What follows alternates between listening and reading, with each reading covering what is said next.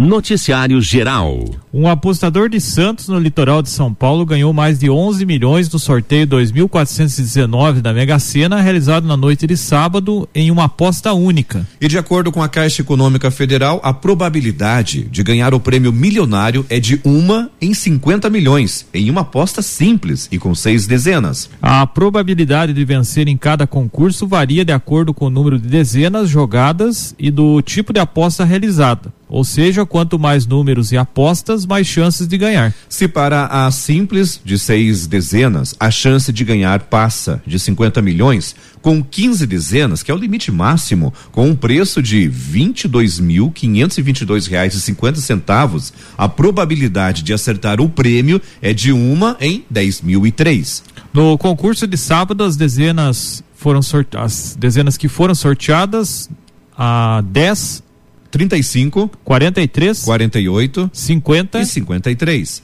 O bilhete preenchido pelo ganhador de Santos era de uma aposta simples e ele gastou quatro reais e cinquenta centavos para fazer o jogo. Outras 31 apostas foram vencedoras na quina e cada um dos ganhadores levou a quantia de oitenta e três mil trezentos e sessenta e quatro reais e dezesseis centavos. Já a quadra teve teve 3.078 apostas ganhadoras, sendo que cada uma delas receberá R$ 1.199,42. As apostas na Mega Sena podem ser feitas até às 19 horas do dia do sorteio, em qualquer lotérica do país ou pela internet, no site da Caixa Econômica Federal, acessível por celular, computador e outros dispositivos. É necessário fazer um cadastro, ser maior de 18 anos e preencher o número do cartão de crédito para apostar por pela internet. As informações são do portal G1. Esporte. O Campeonato Paranaense de Voleibol Feminino, sábado no ginásio Batatão em Irati, o time de Irati perdeu para Toledo por 3 sets a 0. As parciais foram de 25 a 19, 25 23 e 25 22. Com o resultado, o Irati perdeu duas posições e caiu para o sétimo lugar com 10 pontos. Já o Toledo ultrapassou o Irati e assumiu a quinta colocação com 12 pontos. Na Liga Nacional de Futebol 7, oitava rodada ontem, na Arena Coliseu em Curitiba,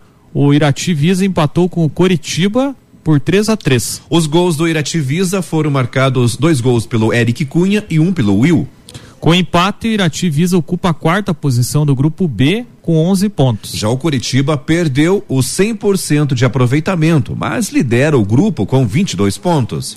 Esse resultado mostra a importância dessa partida para Irati, porque o Curitiba tinha ganho todos os jogos que disputou, sete, então foi o primeiro time que tirou pontos do, do Curitiba um time muito forte e o Irati vencia as três, por, em três oportunidades estava na frente, mas cedeu o empate.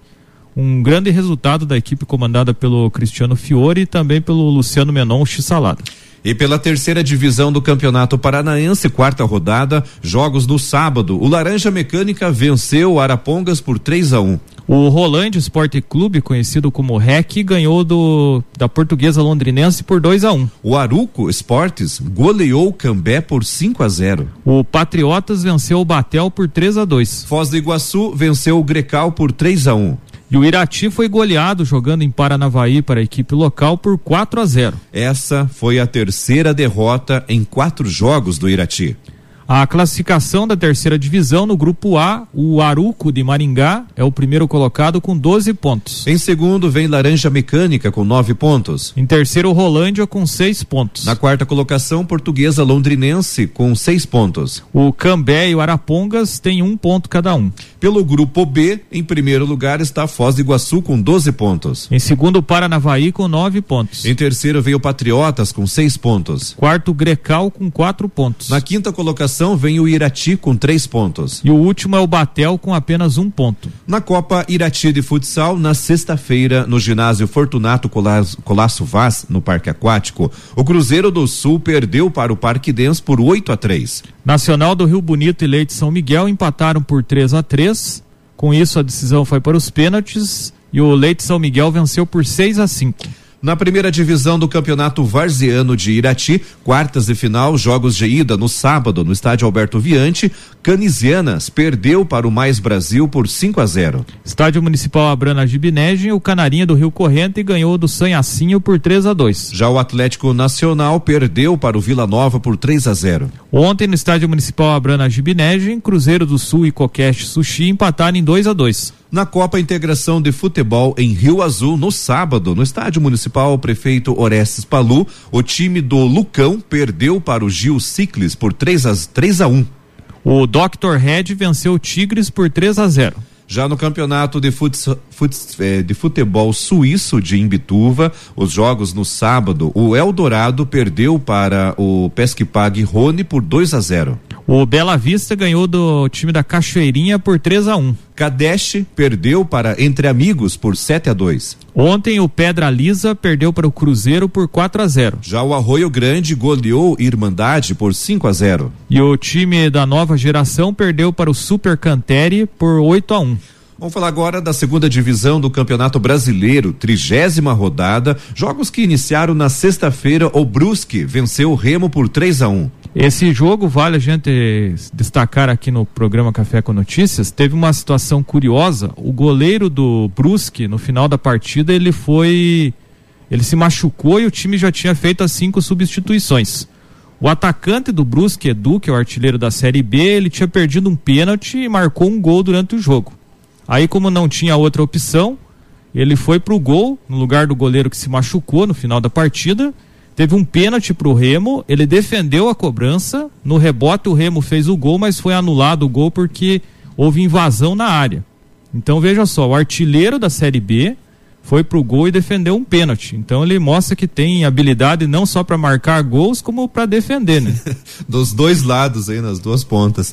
Já o CRB empatou com o Guarani em 2 a 2 Outro empate em 2 a 2 entre Brasil de Pelotas e Vila Nova. Já o Goiás venceu o CSA por 3 a 1 No sábado, a Ponte Preta perdeu para o Náutico por 3 a 2 O Vasco venceu o Coritiba por 2 a 1 Operário e Londrina empataram em 0 a 0 O Confiança venceu o Havaí por 3 a 1 Hoje começa uma nova rodada da Série B, a 31 primeira, com o jogo entre Vila Nova e CRB às 20 horas. A classificação do Brasileirão da segunda divisão, em primeiro está o Curitiba com 54 pontos. Em segundo, o Botafogo com 52 pontos. Na terceira posição, o Goiás com 51 pontos. O quarto colocado é o Havaí com 50 pontos. Os outros times no campeonato, em sexto lugar vem o Vasco com 46 pontos. Décimo primeiro, o Cruzeiro com 39 pontos. A décima quinta posição, o Operário com 35 pontos. Na zona de rebaixamento, 17 Londrina tem 31 pontos. Em 18 vem o Vitória com 29 pontos. 19 Confiança com 28. E na lanterna, na vigésima posição, o Brasil de Pelotas com apenas 20 pontos. Na primeira divisão do Campeonato Brasileiro, 27 rodada no sábado, a Chapecoense perdeu para o Fortaleza por 2 a 1. O América Mineiro e Bahia ficaram no empate em 0 a 0. Ontem o Palmeiras ganhou do Internacional por 1 a 0. O Atlético Paranaense perdeu para o Fluminense por 1 a 0. O Grêmio venceu o clássico gaúcho contra o Juventude por 3 a 2. Ceará e Bragantino ficaram no empate em 2 a 2.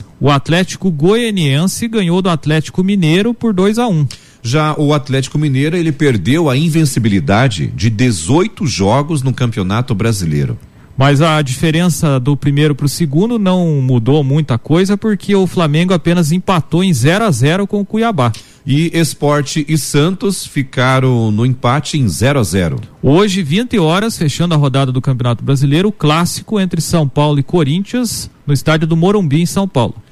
A classificação da primeira divisão é a seguinte: em primeiro está o Atlético Mineiro com 56 pontos. O segundo, o Flamengo, tem 46. Então o Atlético perdeu, mas como o Flamengo só empatou, a diferença diminuiu para 10 pontos. Sempre lembrando que o Flamengo tem dois jogos a menos. E na terceira posição vem o Fortaleza com 45 pontos. Em quarto está o Palmeiras com 43 pontos. Na quinta posição o Bragantino com 42. Sexto o Corinthians com 40 pontos. Na décima posição vem o Atlético Paranaense com 34 pontos. A zona de rebaixamento, 17 Juventude tem 28 pontos. Na décima oitava posição o Esporte com 27 pontos. O penúltimo Grêmio subiu agora para 26 pontos. E na vigésima colocação, na lanterna Chapecoense, com apenas 13 pontos. Noticiário Geral. A cúpula da CPI da Covid decidiu adiar a leitura e votação do texto do relator Renan Calheiros, do MDB de Alagoas. O processo de conclusão dos trabalhos estava previsto para ocorrer nesta semana, a partir de terça-feira. O colegiado ainda não definiu oficialmente um novo calendário. Em entrevista à CNN Brasil, o presidente da CPI, Omar Aziz, do PSD do Amazonas,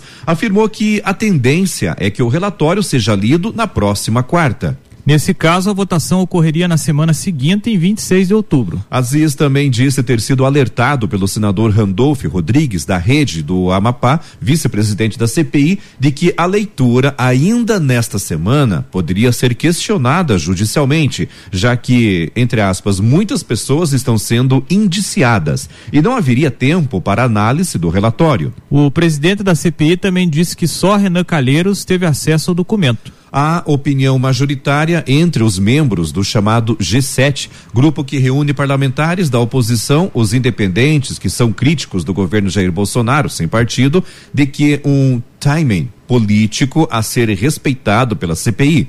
Por esse motivo, o melhor cenário, de acordo com esse entendimento, seria acelerar a conclusão dos trabalhos a fim de cobrar do Ministério Público Federal uma resposta às sugestões de indiciamento que constarão no relatório. O documento deve sugerir ao Ministério Público Federal e ao Ministério Público de estados como São Paulo e Distrito Federal o indiciamento de mais de 40 pessoas, entre os quais o presidente pelo por pelo menos 11 crimes por ação ou omissão durante a pandemia. No entanto, a apresentação formal do relatório nesta semana passou a concorrer com outros compromissos da CPI que ainda precisa ouvir as últimas testemunhas e realizar uma audiência pública convocada para dar espaço aos relatos de vítimas e parentes de vítimas da Covid-19. As informações são do portal UOL. Noticiário Geral. A, confer... a Conferência Nacional dos Bispos do Brasil, a CNBB, divulgou ontem uma carta aberta em que rebate críticas feitas pelo deputado estadual Frederico Dávila,